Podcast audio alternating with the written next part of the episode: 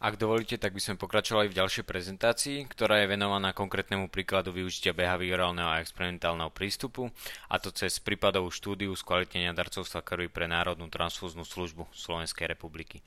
Nebudem sa v prezentácii až tak zameriavať na výsledky, ale skôr na cestu ako proces aplikácie behaviorálneho a experimentálneho prístupu. Rozhodovanie vlád a riadiacich jednotiek v oblasti sociálnej, ale aj hospodárskej politiky sa zakladajú na predpokladoch ľudského správania a na rozhodnutiach, ktoré ľudia robia. Reakcia a rozhodnutia ľudí v konkrétnej situácii ovplyvňuje mnoho faktorov. Racionálnych, ale hlavne aj behaviorálnych, ako sú napríklad zvyky, emócie, predsudky alebo sociálny tlak okolia a iné. A taktiež aj ekonomické prostredie, v ktorom sa nachádzajú. To sťažuje predvídanie ľudského správania a následne aj výber vhodných politických nástrojov. Keď sa pozrieme dnes na politické prístupy, ktoré sú založené na lineárnych procesoch a predpokladoch predvídateľnosti, tak sú častokrát nepresné alebo nesprávne. Je tomu tak, pretože nezahrňajú behaviorálne faktory a nezohľadňujú ani ekonomické prostredie, v ktorom sa ľudia nachádzajú a ktoré ovplyvňuje ich rozhodovanie. A tak nemajú potrebné informácie pre nájdenie vhodného riešenia. V súčasnosti ešte stojíme pred viacerými dôležitými otázkami, ako je chudoba, klimatické zmeny, sociálna nespravodlivosť, neúspech dosiahnutia zásadných reforiem a raz extrémizmu, čo má za následok prehlbujúcu sa nedoveru ľudí vo vládu a verejné riadenie. Preto už dnes nie je priestor pre zlyhanie oblasti zavádzania politík a je veľmi dôležité, aby sme v 21. storočí zavádzali nové prvky, a nové mechanizmy do tvorby politik a tak docielili výber správneho politického nástroja, čo priniesie zvýšenie efektivity politik, maximalizáciu prínosov pre spoločnosť a taktiež prinávratí dôveru ľudí vo štát. A s tým nám vie práve pomôcť behaviorálny a experimentálny prístup, ktorý za veľmi krátky čas získal 4 Nobelové ceny. Poslednú získala Esther Duflo a kolektív za využitie experimentálneho prístupu, čiže za testovanie politík a to pri riešení chudoby, čo len reflektuje vysoký potenciál využiteľný v praxi.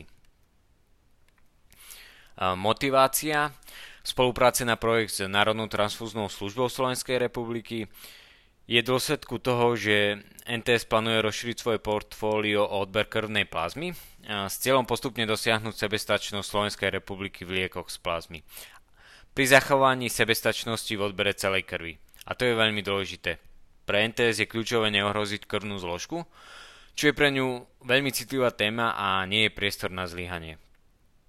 Na, stran- na druhej strane darcovstvo je explicitne spojené s rozhodovaním sa ľudí, čo je ideálne pre aplikáciu e, tohto prístupu.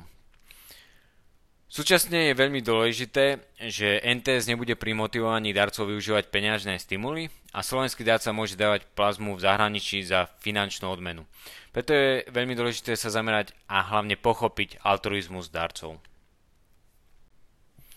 Dotazník alebo experiment. Tu by som sa najskôr zastavil pri dotazníku. Dotazník je zdrojom veľmi cenných dát, ktoré sú však častokrát skreslené. Prečo je to tak? Tu musím povedať, že prvým krokom k pochopeniu správania a nakoniec k jeho zmene a zlepšeniu je uvedomiť si, že ľudia nemusia nevyhnutne robiť to, čo chcete, alebo dokonca robiť to, čo hovoria, že budú robiť. Preto pri odpovediach z otáznikov dochádza k skresleniam napríklad reputačné skreslenie. Nechcem, aby si Národná transfúzna služba Slovenskej republiky myslela o mne niečo zlé a to ovplyvní moje odpovede. Taktiež mohol som mať práve negatívnu skúsenosť s personálom NTS a to tiež ovplyvní moje nasledujúce odpovede v dotazníku.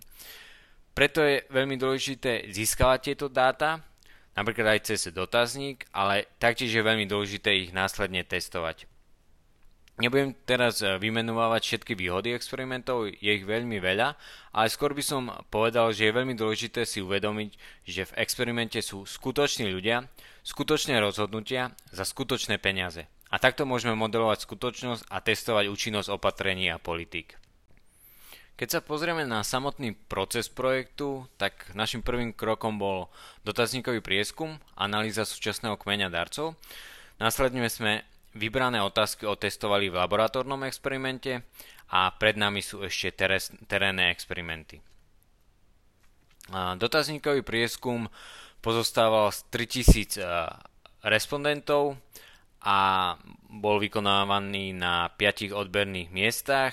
V Bratislave to boli Kramáre a Ružinov, potom to boli Košice, Poprad a Nové zámky a tento prieskum trval približne 1 mesiac.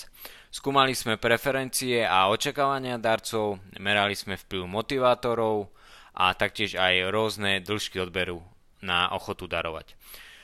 Tá rôzna dĺžka odberu je veľmi významná, pretože pri darovaní krvi trvá samostatný odber 10 minút a čas strávený na stredisku približne 50 minút.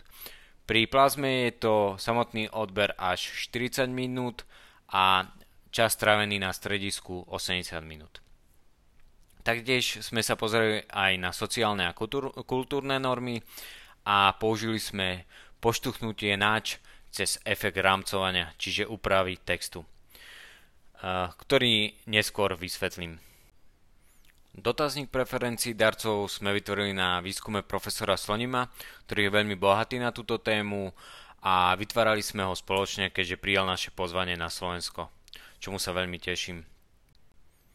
Laboratórny experiment uskutočnil sa na Masarykovej univerzite v Brne a mal približ, približne 300 účastníkov. Jedna tretina boli Slováci a merali sme, či sú v odpovediach štatisticky významné odlišnosti medzi slovenskými a českými účastníkmi a to sa nám nepotvrdilo, takže sme počítali s celou vzorkou. Z laboratórneho experimentu sme chceli hlavne zistiť, či môžeme krv a plazmu považovať za substitúty a taktiež ako najefektívnejšie smerovať darcov medzi darovaním krvi a plazmy.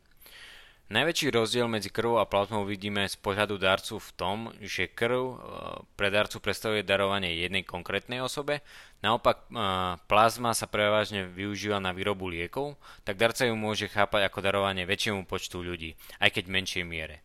Preto bol experiment nadizajnovaný tak, aby zodpovedal nasledujúce otázky. Závisí motivácia darovať od počtu ľudí, ktorým pomôže? Rozdiel motivácií darovať jednej osobe, čiže krv, alebo viacerým osobám. Čiže to predstavuje plazma. A taktiež ďalšia otázka bola, bola má poskytnutie voľby pomôcť jednej osobe alebo viacerým vplyv na ochotu darovať? Tieto otázky sme testovali cez nasledovné treatmenty. Pomoc jednému, čiže účastník e, experimentu mal možnosť e, darovať jednej charite v rôznej miere a, alebo nemusel darovať nič. Potom ďalší treatment bol uh, venovaný iba pomoci viacerým, čiže uh, pomoc uh, alebo darovanie krvnej plazmy, kde taktiež účastníci si mohli vybrať, či pomô- pomôžu alebo venujú finančné prostriedky viacerým charitám v rôznej výške alebo nedarujú nič. V poslednom treatmente mali už účastníci možnosť výberu medzi darovaním jednému, čiže krvi, alebo darovaním viacerým charitám, čiže plazma, v rôznych výškach, alebo nemuseli darovať nič. Následne výsledky experimentu nám ukázali, že krv a plazmu môžeme chápať ako substitúty. Inak povedané, respondenti nevnímajú rozdiel medzi darovaním jednej osobe alebo viacerým. Ďalšie dôležité zistenie môžeme demonstrovať na základe kolačových grafov, ktoré môžete vidieť na slajde, kde tmavomodrý výsek označuje účastníkov, ktorí nedarovali nič. Pri možnosti darovať jednej charite nedarovalo nič 11 z 80 respondentov. Pri možnosti darovať viacerým charitám nedarovalo 12 z 80. Ale naopak, keď sme im poskytli možnosť darovať buď jednej charite alebo viacerým charitám, tak nedarovali len 4 účastníci, účastníci z 80 čo predstavuje zníženie na jednu tretinu respondentov, čo nedarovali žiadnu sumu. Čiže môžeme povedať, že poskytnutie voľby, či darovať jednej osobe alebo viacerým osobám vedie k väčšej ochote darovať.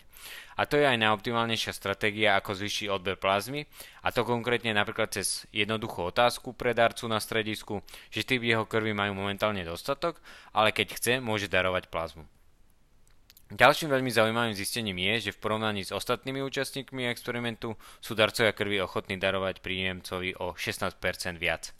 Môžeme to tvrdiť na základe toho, že sme disponovali informáciami o účastníkov experimentu, či v minulosti boli darcami krvi. Teraz sa ešte vrátim späť k dotazníku a poviem niečo viac o využití poštuknutia cez efekt rámcovania, čiže úpravy textu, kde sme skúmali vplyv darov z vďačnosti na ochotu darovať a taktiež aký vplyv má na darcov a ich ochotu darovať tvrdenie, že krv sa ďalej využíva vo farmaceutickom priemysle. Tento vplyv sme mali cez 4 verzie dotazníkov. Verzia A bol východiskový text, v B verzii bola zmena v texte pri otázke o motivácii darovať pri rôznych výškach darov vďačnosti, čo predstavilo zvýšenie počtu bodov pre získanie plakety pri darovaní plazmy z jedného bodu na dva.